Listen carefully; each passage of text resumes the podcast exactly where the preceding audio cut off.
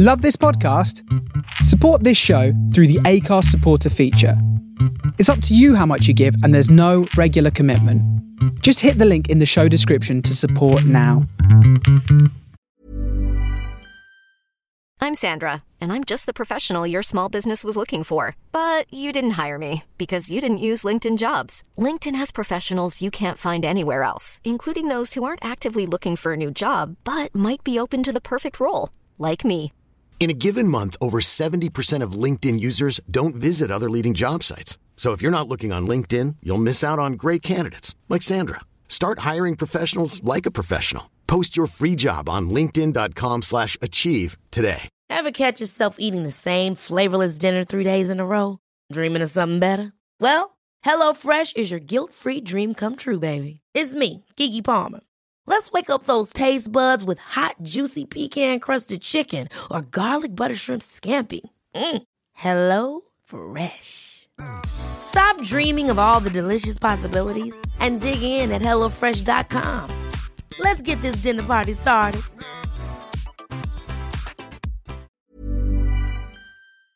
Hello, Simon Watt here, and before we get the podcast started, I'm going to tell you about some awesome live events we've got coming up. We'll be at the Cambridge Science Festival on Thursday, the 16th of March at the Wellcome Genome Campus. We've got Samantha Baines, an awesome comedian, and then some top geneticists for that one. On Wednesday, the 22nd of March, we're running a comedy night. Stand Up Human. We're getting some of our favourite guests from the past, some top notch comedians, and we'll be at the Book Club in East London. We'll be at the Science Museum London Lates for a Royal Society special on the 29th of March with the Chase's Paul Sinha and fellows from the Royal Society. For more information, go to our website, Facebook, and Twitter, and you can support our podcast at patreon.com forward slash level up human. And now the show. Level Up Human, the comedy science podcast, souping up the Homo sapien.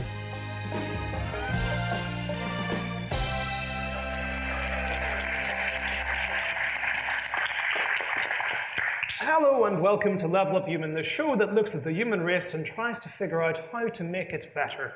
We'll be taking suggestions from our panel, from our audience, and from the natural world to work out exactly what the next stage in human evolution should be. We're putting together a to do list for human evolution. We'll try and do anything to fix the many faults that our frail forms have, including gaffer tape if it comes to it. I'm your host, Simon Watts, and today I'm joined by three people who put the sapien into Homo sapiens in the form of our guests.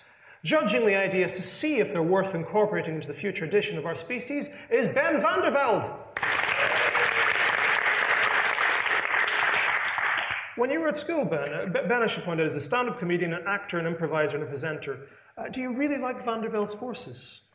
Did There's, you know? there's a Van der Waals. I knew there was a Van der Graaf generator, but I didn't realise that there were Van der Waals forces. Oh, you're going to love chemistry, man. Oh. Oh, mate, I, I always thought that there should be like a Van der Velde syndrome. Maybe we can prove that before the. Yeah. What, is, what are its forces? Well, come Well, on, they're- scientists. They are very important. They're some of the most important things in uh, chemistry and life. But don't and- give him a big head, crikey. that's not- they're, they're quite cool. So he's going to judge the ideas. What kind of thing are you actually hoping to hear from our panel?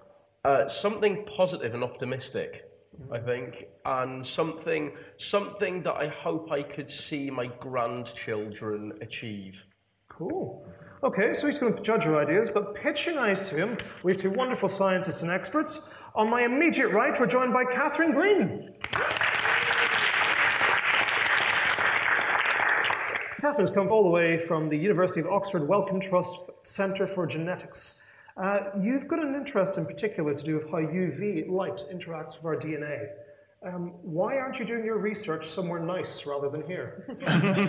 Well, that's the problem. UV only does bad things to your DNA, so really you should do all your research in a dark cave somewhere. Well, that's kind of coincidental, actually, isn't it? Pretty much like here, we'll be fine. If anyone's seen some of the research labs that scientists put themselves through, that's a proper showing of love dark of your cave, subject. Um, yeah, you, and also you're a, you're a baker and a dance music enthusiast. Is that right? Well, baking is, baking is science, isn't it? Microbiology. I'm interested in Saccharomyces cerevisiae and occasional lactobacillus.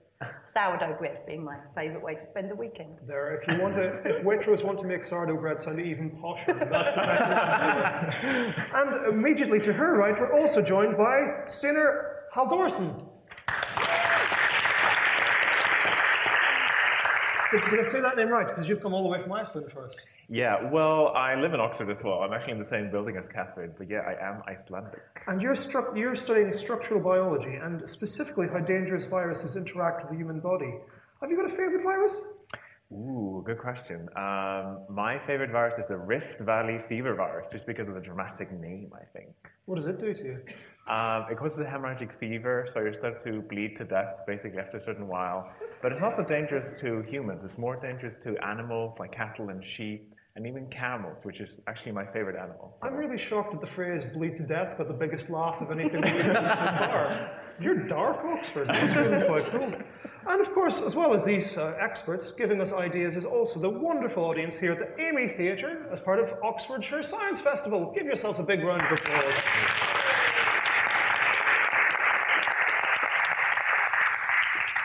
So, before we leap into the realms of what science might be in the future, we're going to have a little look at what science is doing right now. So, uh, why don't we start with you, Steinar? What science story has caught your eye recently? Well, there was a, a recent uh, paper that came out, um, which was reported on in uh, the New Scientist, which I read regularly, and uh, it was basically a bunch of uh, kind of computer scientists and engineers who decided to do bioengineering, and they uh, there was these guys from MIT, and they figured out a way to create cells that actually log their activities. So effectively, they created blogging cells, you know, hashtag blast, hashtag YOLO kind of thing. Why is that a good thing? Why on earth do we want more, more bloggers? Well, so essentially, if you look at yourself in the body, like if you take a cell, cell from the blood, you have no idea where it's been, what it's been up to, don't really know what actually has happened in its life. But by using this CRISPR technology, which is kind of like this new poster boy for kind of biotechnology and gene editing, they actually managed to create this kind of analog circuit, if you will, that actually tells you exactly what the cell has been up to. So you're basically stalking your cells. Absolutely. You've got like a private detective following the cell around the body. I feel more it's like, you know, Twitter for cells. I think that's a more accurate way of describing it, you know. Would you read one of these blogs? I mean, I might. Wouldn't surely it would just be digital? Wouldn't it just be loads of ones and zeros, which would get a bit boring after a while? Yeah, well, maybe, but I think you know you can you can take these ones and zeros and make them into you know a letter per se, you know. So you can, So it would be like a, a, a day in the life of a blood cell. Like woke up, swam around, formed into a scab, fell off. Absolutely, yeah, yeah. So I mean, the basic idea is just you know they create random mutations in the moment, but you know the the kind of the idea in the future is to be like, oh, today I saw a virus and I killed it. Um, I got some. I went to the spleen, met my friends, YOLO blast, you know, something like that. So that's the whole idea is actually to track the cells so we can work out what they're doing. Absolutely, and I think that's going to be really important for kind of developmental biology, for understanding how cancer grows and stuff like that. So I think this is actually this is going to be really important in the future. And you know, even though it has that kind of funny title of blocking, I think it's actually you know it's quite important. It's a great idea. What's caught your eye, Catherine? I'm much more vain than that. And I'm worrying constantly about grey hair. And I also saw a picture of George Clooney, which was the grey hair picture. Apparently, we've now identified one of the main genes that cause us to change the, our hair colour as we age. So, a genome wide association study, which is when you look at a large bunch of people, see what traits they have in common. So, look at what things are similar in how they are, and then see which genes they have in common and match them up um, has identified the, new, the gene that's mostly responsible for our, for our hair growing grey. And once we know what gene it is, then we can presumably keep it active for longer and maybe stop us from greying. Why do people actually care about grey hair so much? Well, I don't know. I think it is something that we do care about as a society. We certainly are worried about our image. Of course, you wouldn't have to turn off grey hair. You could turn it on in everybody all at the same time, perhaps. So we all go grey bang on our 25th birthday, and then that's it. Finished, job done. You've got a sort of mutually assured destruction hair colour. So, uh, It's very fashionable also, I hear these days, grey hair. So Really? maybe we would choose to be grey on Wednesdays and Could then you- could- ginger on Thursday. Well, I was going to say, can you choose to Yes. dye, make your hair change whatever colour it wants? Well, obviously the hair itself is dead, but the new hair growing, we're learning a lot more about, so not just the colour of the hair, but the shape of the hair, so how curly it is, because that's due to shape, and also whereabouts on the body it grows. So if you want a monobrow, there are specific genes implicated from this study oh. that tend you to have a wait, monobrow. So, so could you create like a gradient in your hair, like go gray, you know, for two months, and then go brown, and then go red, Yes. or something like that? well, you could do a second thing. You could fix Alistair Darling. So he just matches. Because he currently looks just like he's got two caterpillars crawling Yes. across his face all the time. Yeah, so you would be able to apply a topical cream that would use some kind of gene editing to change the colour of your eyebrows specifically. So I could literally Photoshop your face. Yes, in, but it, it will, it's not instantaneous because hair has to grow. So it would be changing the colour of the hair that is growing. The hair that's already there is the colour it is. That's brilliant. What about you, Ben? What's caught your eye? Um, so what's caught my eye is uh, it's not that new, but it's a trend that has increased over the past decade. Uh, there's a company in America called Alcor, which uh, are allowing people to freeze their dead body uh, so that it can be then woken up in however many decades or centuries' time and uh, be hopefully be brought back to life. Um, and you've got two options. You can pay £200,000 and have your entire body frozen, and then they will try and uh, bring it back to life in the future. Or if you're feeling a little bit short of cash, you can pay $80,000 and they will freeze just your head. And then, in the hope that you'll be able to grow a new body at some point in the future. Are you, are you actually tempted by this then? Is this something you're thinking about? I, I, yeah, I mean, I'm a big fan of the film Demolition Man, and uh, That documentary? that, yes? that documentary starring Sly Stallone and uh, Wesley Snipes. Yeah, I think I think it'd be fun. I think the fun side is is with ev- all of these evolutionary advantages we're going to talk about. At best, at best, I might see the back end of the 21st century. But if you freeze yourself, you might see the year 3000. And so long as Busted aren't there, I will be delighted. Is that why uh, Sly Stallone's acting was so dead? Yeah. yeah. Just frozen. Okay, so that's the kind of stuff that's actually happening right now. But let's take it further and decide what would our audience and our scientists like to see. So you're going to be pitching to Ben. Only one idea can go through each episode. What would you like to see in the next stage of human evolution? Why don't we start with you, Catherine? So it's summertime in England, so we don't see the sun very much, and we've talked a bit about sunshine today. And I was at Glastonbury last weekend, and we didn't see the sun at all. But my um, pitch is to do with sunlight, and the fact that actually, as a species, we're not very good at dealing with sunlight. Melanoma being a major and increasing cancer incidence for us. Um, and the reason for that is that we've actually lost a really important enzyme. So most uh, organisms that live on the planet have an enzyme called a photolyase. When sunlight hits your DNA in your skin cells, it causes damage to that. Um, and we have lots of ways of fixing that, but we're lacking one really important one, this enzyme photolyase. So what I'm going to do is I'm going to put a simple enzyme back into all of us. It's going to be easy to do. It's been done in mice. Um, and that enzyme is then able to find the damage in your DNA that is caused by sunlight and reverse it. In fact, uses sunlight to reverse the damage caused by sunlight. So it's a very clever enzyme. And by just inserting that into all of us from day one, we will dramatically reduce our sunburn and our skin cancer risk. very simple, very easy. Does that mean I no longer have to put on suntan lotion? It doesn't completely abolish your risk of skin cancer, but it reduces it, yeah, 15 fold in mice or something. So you wouldn't have to worry so much. If you're sunbathing in Australia in the midday sun, you probably would want to steal some factor 50. What, But uh, it would, redu- it would cause a, reduce a lot of human harm. Well, especially considering since uh, temperatures are going to get even hotter. It's going to get hotter, and the and virtually every the only animals that don't have it, so fungi have it, plants have it, marsupials have it.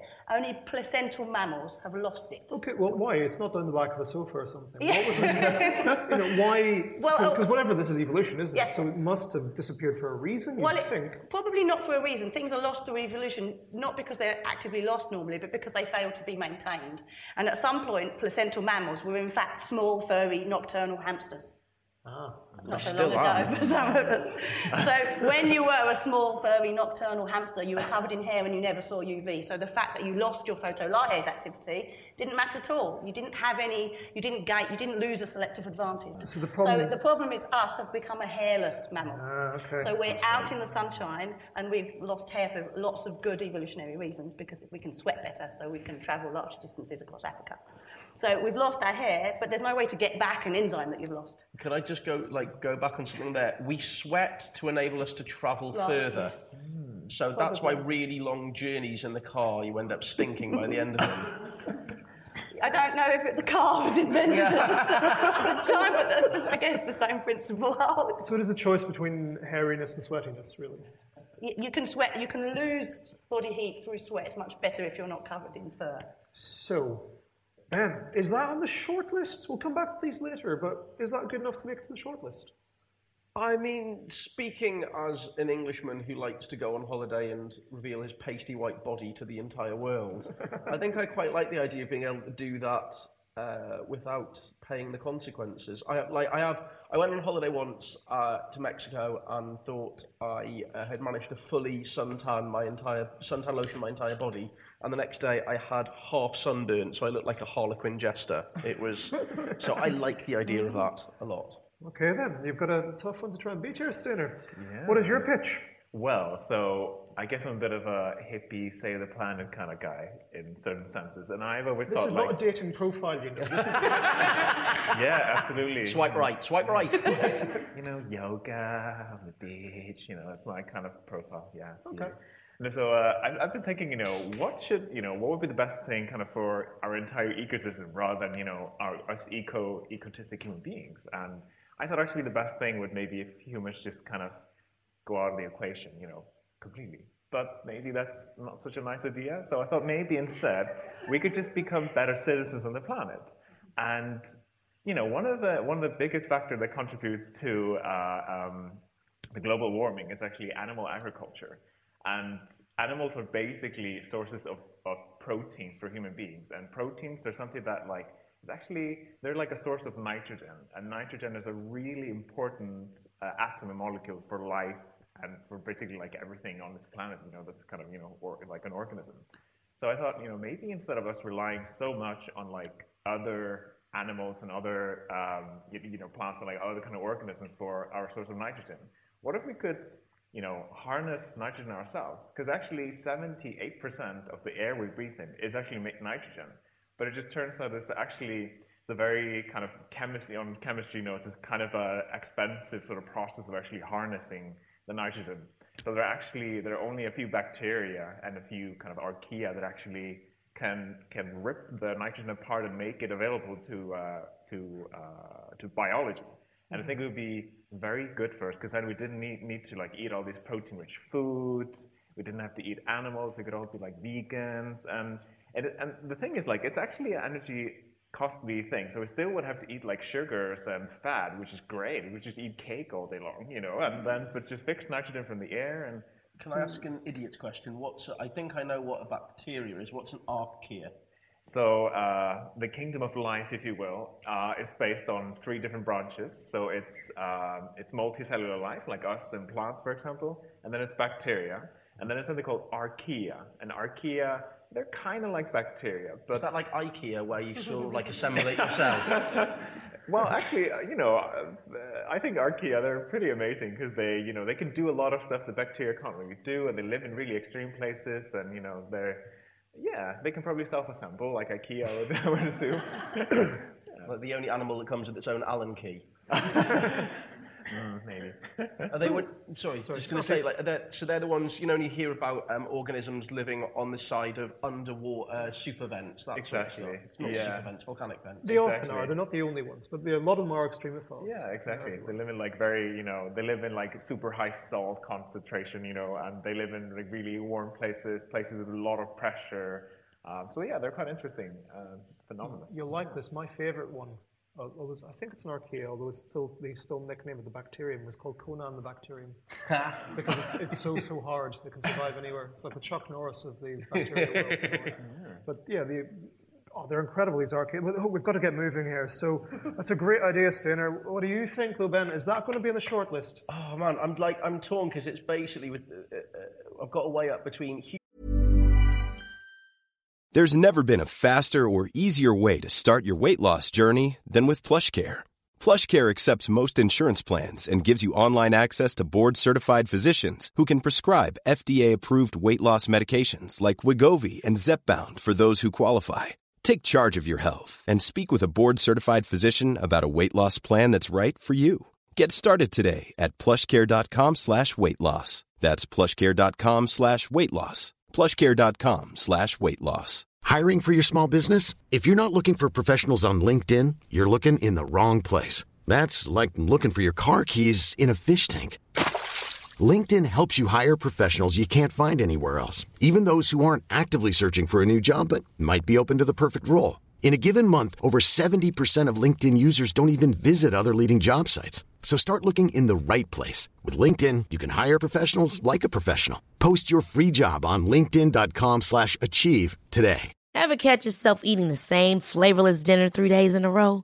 Dreaming of something better? Well, HelloFresh is your guilt-free dream come true, baby. It's me, Keke Palmer. Let's wake up those taste buds with hot, juicy pecan-crusted chicken or garlic butter shrimp scampi. Mm. Hello Fresh. Stop dreaming of all the delicious possibilities and dig in at HelloFresh.com. Let's get this dinner party started.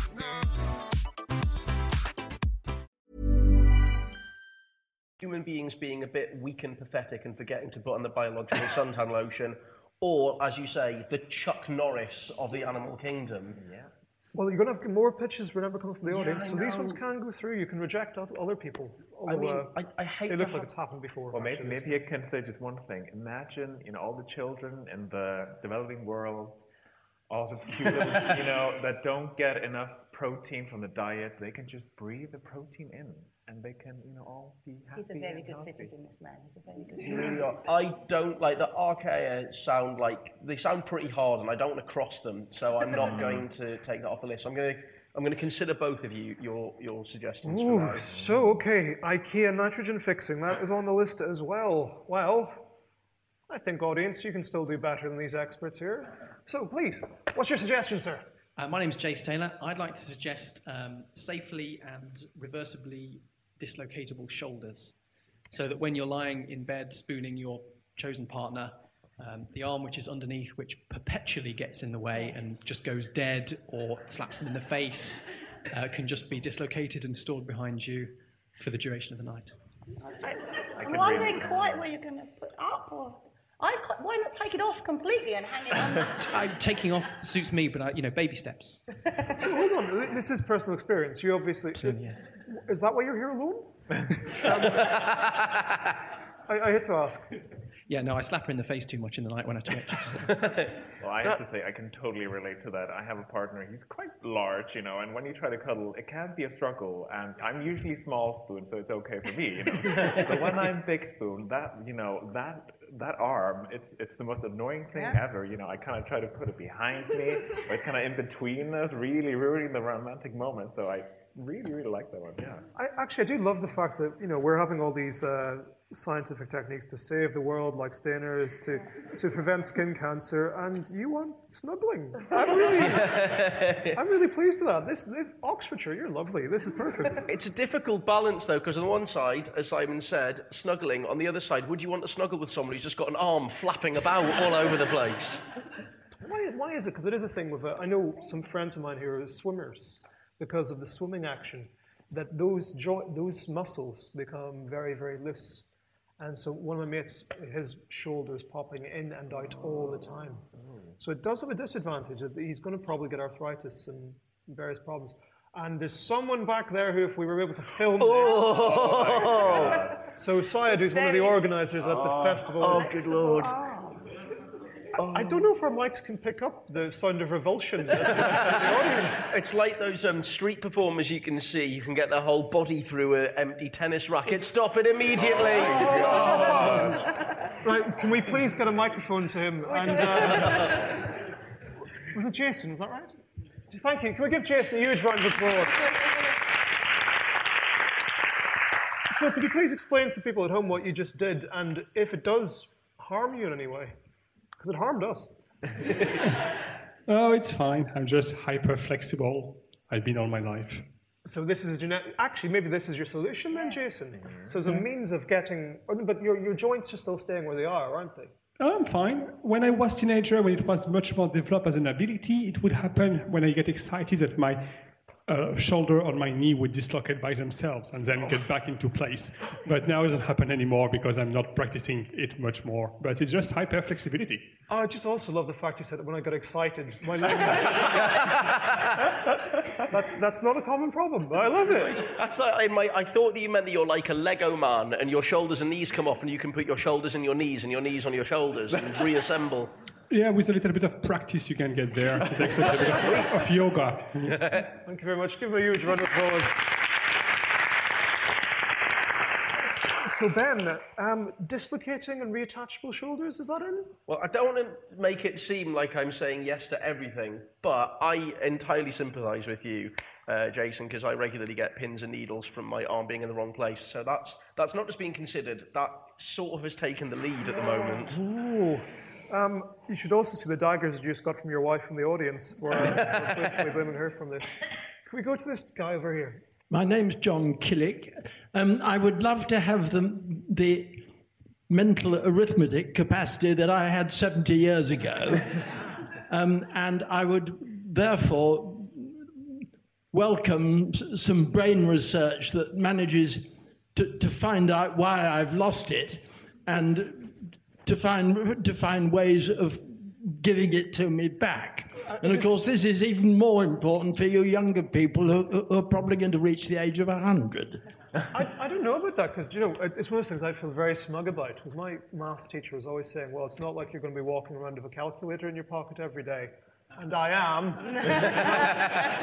I feel really smug about that. Yeah, Why I think is that's it? right. I think that's right. You say that the kids will lose it, but they never had it in the first place, unlike you, so, so they have nothing to lose. Why do you miss arithmetic so much? Because like, I, I don't miss. Well, I'm. I mean, that's just an example of, of one of the things I was good at 70 years ago, and I'm very much slower now. So, so something is wrong with probably, probably the chemistry of my brain that did not used to be. So definitely, what we're effectively talking about is a progressive loss of certain skills, shall we call it? Yes. That's a tricky one because we'd all love to be able to sort of stay at our optimum for forever. I think technology is something that we rely on more and more. We're not going to get around the aspect of aging. We breathe oxygen. Oxygen is damaging to us. We are, aging is something that I think is not reversible. It's perhaps delayable, but it's not. It's not removable from biological existence. But more and more, we gain the ability to improve ourselves via technology. And as you say, you have a calculator in your pocket. So we now need to find ways to make the technology as you say, implementable inside of us, so it's part of us, and then we don't need to worry about if it's our brain doing it or if it's our exo brain doing it. I think we just need a, an exo brain, I'm going to I'm electronic gonna, help. I'm going to question your saying that sort of aging is inevitable because we know of lots of animals out there which don't biologically age. Oh, I don't think we know of any animals out there that don't biologically age, but I can um, arm wrestle with that if you like. Canaries? Planarians. Oh, planarians. Planarians, 20% of their body weight is stem cells, and they, we call them immortal under the knife because they literally, you cut their head in two, they grow two heads. So there are things Yeah, out so there which do not immortal. biologically I mean, you are immortal. Your your sperm will go on to ge- produce a new generation, which will Why, thank be you. immortal. You can be immortal, but none of your individual cells can be immortal. And yes, there are some organisms which are able to maintain themselves through um, large numbers of proliferative cycles. So why can't we do that with a brain? Because I know there are a- yeah, so a brain is, is, a, is made up of, of cells which don't replace themselves effectively. So that's the bit to fix, yeah, surely. So we don't grow more brain cells. The brain cells, well, a few, and they can make new connections, but we're not able to. And they use a lot of oxygen, and ox- oxygen is very damaging to the proteins and to the membranes and to the DNA inside your cells. So you're telling me I should stop breathing? Stop breathing, you'll live much longer. Well, in the lab, if we grow our cells in low oxygen environments, they grow, they proliferate much better. Breathing is really harmful to health. there are bacteria that live at the very, very bottom of the ocean, which are related to bacteria that live at the top of the ocean. Um, very, very closely related, but they're the ones at the bottom. They've recently discovered some of them are thousands of years old. And it's not that they're much biochemically different, it's actually just that they've very little oxygen down there, so they're living life at a slower pace. So at the top of the ocean, we've got the James Dean bacteria. and at the very bottom, we've got the Methuselah. opposite. Methuselah, yeah. So if we could find ways for our brains to use less oxygen, they, it is perfectly likely that our neurons could live longer, perhaps. But the brain is one of the most highly oxygen requiring organs in the body because it has a high energy requirement for all of its neurotransmitter activity. So it, it's, a, it's always going to be a challenging one, how we can make our brains age better. But I don't think we're going to stop aging entirely. But yeah, arm wrestling later. I'm wrestling with it. No, I'm, I'm just trying to be optimistic, but do you know what? Uh, you've, you've already destroyed his dreams. So, uh, thank you very much. Can you give him a big round of applause? Is it on the short list after that, that fearsome t- takedown? Well, from what I understand, in order for this to work, I have to asphyxiate myself. And uh, because I'm a big fan of oxygen, that's going to be a no. Again, some politicians uh, have already tried it, believe it or not. But, uh, Didn't make that's very dark, cleverer. actually. Yeah, no, really- that- that's uh, oh, we're going to have to cut that. Um, you're enjoying the outtakes, actually. I've noticed. you know, it's really good. So I'm afraid that's not on. Okay, no, no improving our brain because it's just too hard, apparently.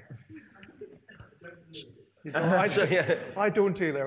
One day. Is, is, So you know what's no, happened? I said an exo brain, have an electronic, an AI brain. Well, there's a lot of really good research which is going on to uh, how you can, you know, keep your brain youthful, and a lot of it is actually that, you know, parts of your body that kind of do the recycling, that you know, like the like immune cells, they just don't really reach the brain. And if they were allowed to actually reach the brain, then probably we could like scoop up a lot of the old proteins that just kind of out of yeah, exactly. So maybe there is kind of a, you know, way, but you know, the brain is such a, an important thing that it just has this really huge barrier. Like, no, you're not allowed in. So uh, That's one of those things I've, I've often wondered. By the way, actually, if audience know things, please pipe up and we'll get a mic to you because you might be able to tell us.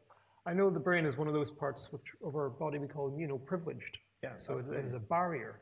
And I've never fully understood from the evolution viewpoint as to why that seems to have come about. It seems to be testicles, brains. Uh, what else? There's a couple of I think it's because Spectacles like, and watch. There's a few parts of our body where our immune system can't visit. And there's a, they call it blood tubule barrier, blood brain barrier. I think a part of it is if, if you have some sort of autoimmune disease that would happen, you know, like uh, in your pancreas, for example, you know, you can get diabetes. But what if that happens to the brain? I think that would be completely catastrophic because you would literally just die on the spot, you know. But we've chosen to have. Yes, do you know something about this? Can you please tell us your name and, and why you're better than us? Because you are currently. I'm not better than anyone, but I, I am a researcher uh, working on the eye, which is also immune privileged. yes, that's the one. Um, so the reason why such organs are immune privileged is because when the immune system mounts an attack against infection, um, it can cause scarring, which is permanent damage. So parts of the body, such as the eye, the brain, um, the testes, the ovaries, if, if those cells are damaged, that damage is permanent because that scarring will then stop those that part of the body functioning. So that's why you have to have immune privilege in those areas. So, but So it's not that there isn't an immune system, it's that it's geared up to work completely differently and a very dampened down response. that's remarkable because you know that that has been something I've always wondered because we don't often ask why in terms of evolution stuff because there is all these alternatives. Thank you so so much. One final thing to do, because we've had suggestions from our wonderful audience here at Oxford. This is a round we'd like to call Splice of Life. Now, uh, Ben, can you please describe this picture, this creature? Uh, so what we have uh, up on the screen is an animal with the body of a beaver, with the flippers of a duck, and the, the bill also of a duck. Um, so it's a duck-billed platypus. Well done. That's a good, good, good deduction. I think that I chose this because I knew you were coming. This is like your favorite animal in the entire world, isn't it? Just, uh, Well, I think it's one of the coolest animals in the world just because it is the only animal that can make its own ice cream and um, uh, Custard. crème. Yeah. yeah, because it, bo- it both lactates and uh, it lays eggs. So, okay, uh, at this point, I normally suggest the superpowers of the animal kingdom. That was not the superpower I was going to go for, but that's even better. Because it's, it's a monitoring. You're right, lays eggs. Yeah, exactly. It's also one of the few venomous mammals. I think that's so cool, actually. It like it, it does everything. Such a badass. Do you think anybody's ever had a platypus creme brulee? Again, Heston. Audience, uh, we're going to have to ask you here, actually. By whipping, who would try a platypus creme brulee? Woo-hoo! By erring, who thinks it's the most disgusting, revolting idea imaginable? okay, that's kind of split 50 50. Um, but Ben, you get to decide. What, whether we have platypus creme brulee? Yeah. Yeah, yeah, absolutely. Okay. But I think we should do. I don't mean Rus- no. We should do like a Russian roulette serving where you have five of them are fine, and then the sixth one has been poisoned by its venom. the, the nicest dessert I've ever had in my life. I was in Peru, and in, um, in Peru, like for altitude sickness, one of the things that they give you often is coca, which is what cocaine is eventually refined from. But it's, it's the best altitude sickness cure I've ever come across. And they had a coca creme brulee.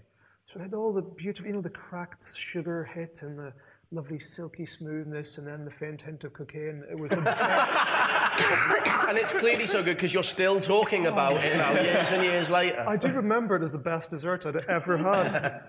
And a platypus one would be a pale comparison. I think they are relatively endangered. We did quite a lot of work in the Genome Centre with, with sequencing the platypus genome, and you have to get quite a lot of certification to get um, even small bits of.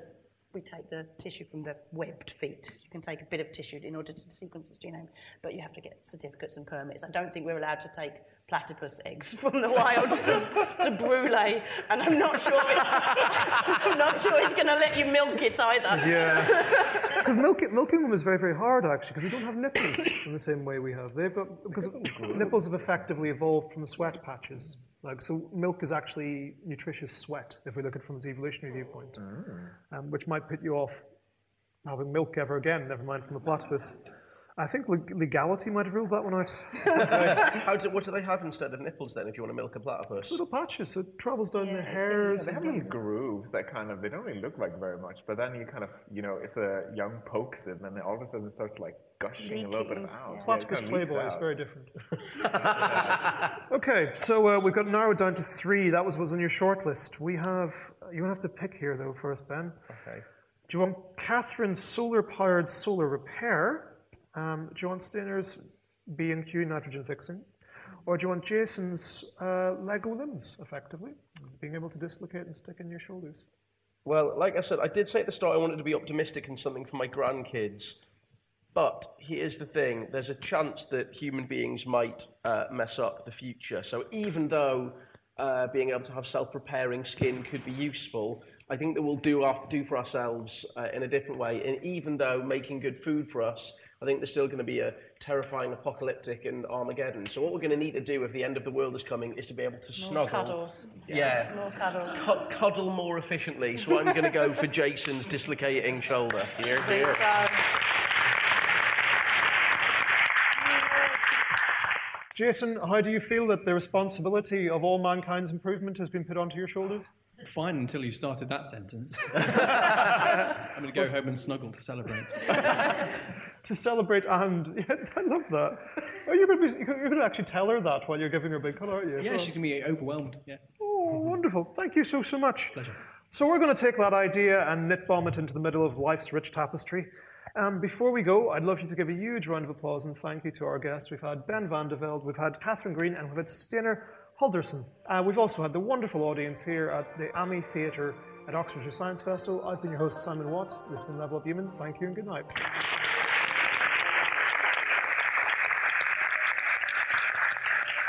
That was Level Up Human, hosted by Simon Watt, produced by Rachel Wheely, and supported by the Wellcome Trust. For more information, go to leveluphuman.com.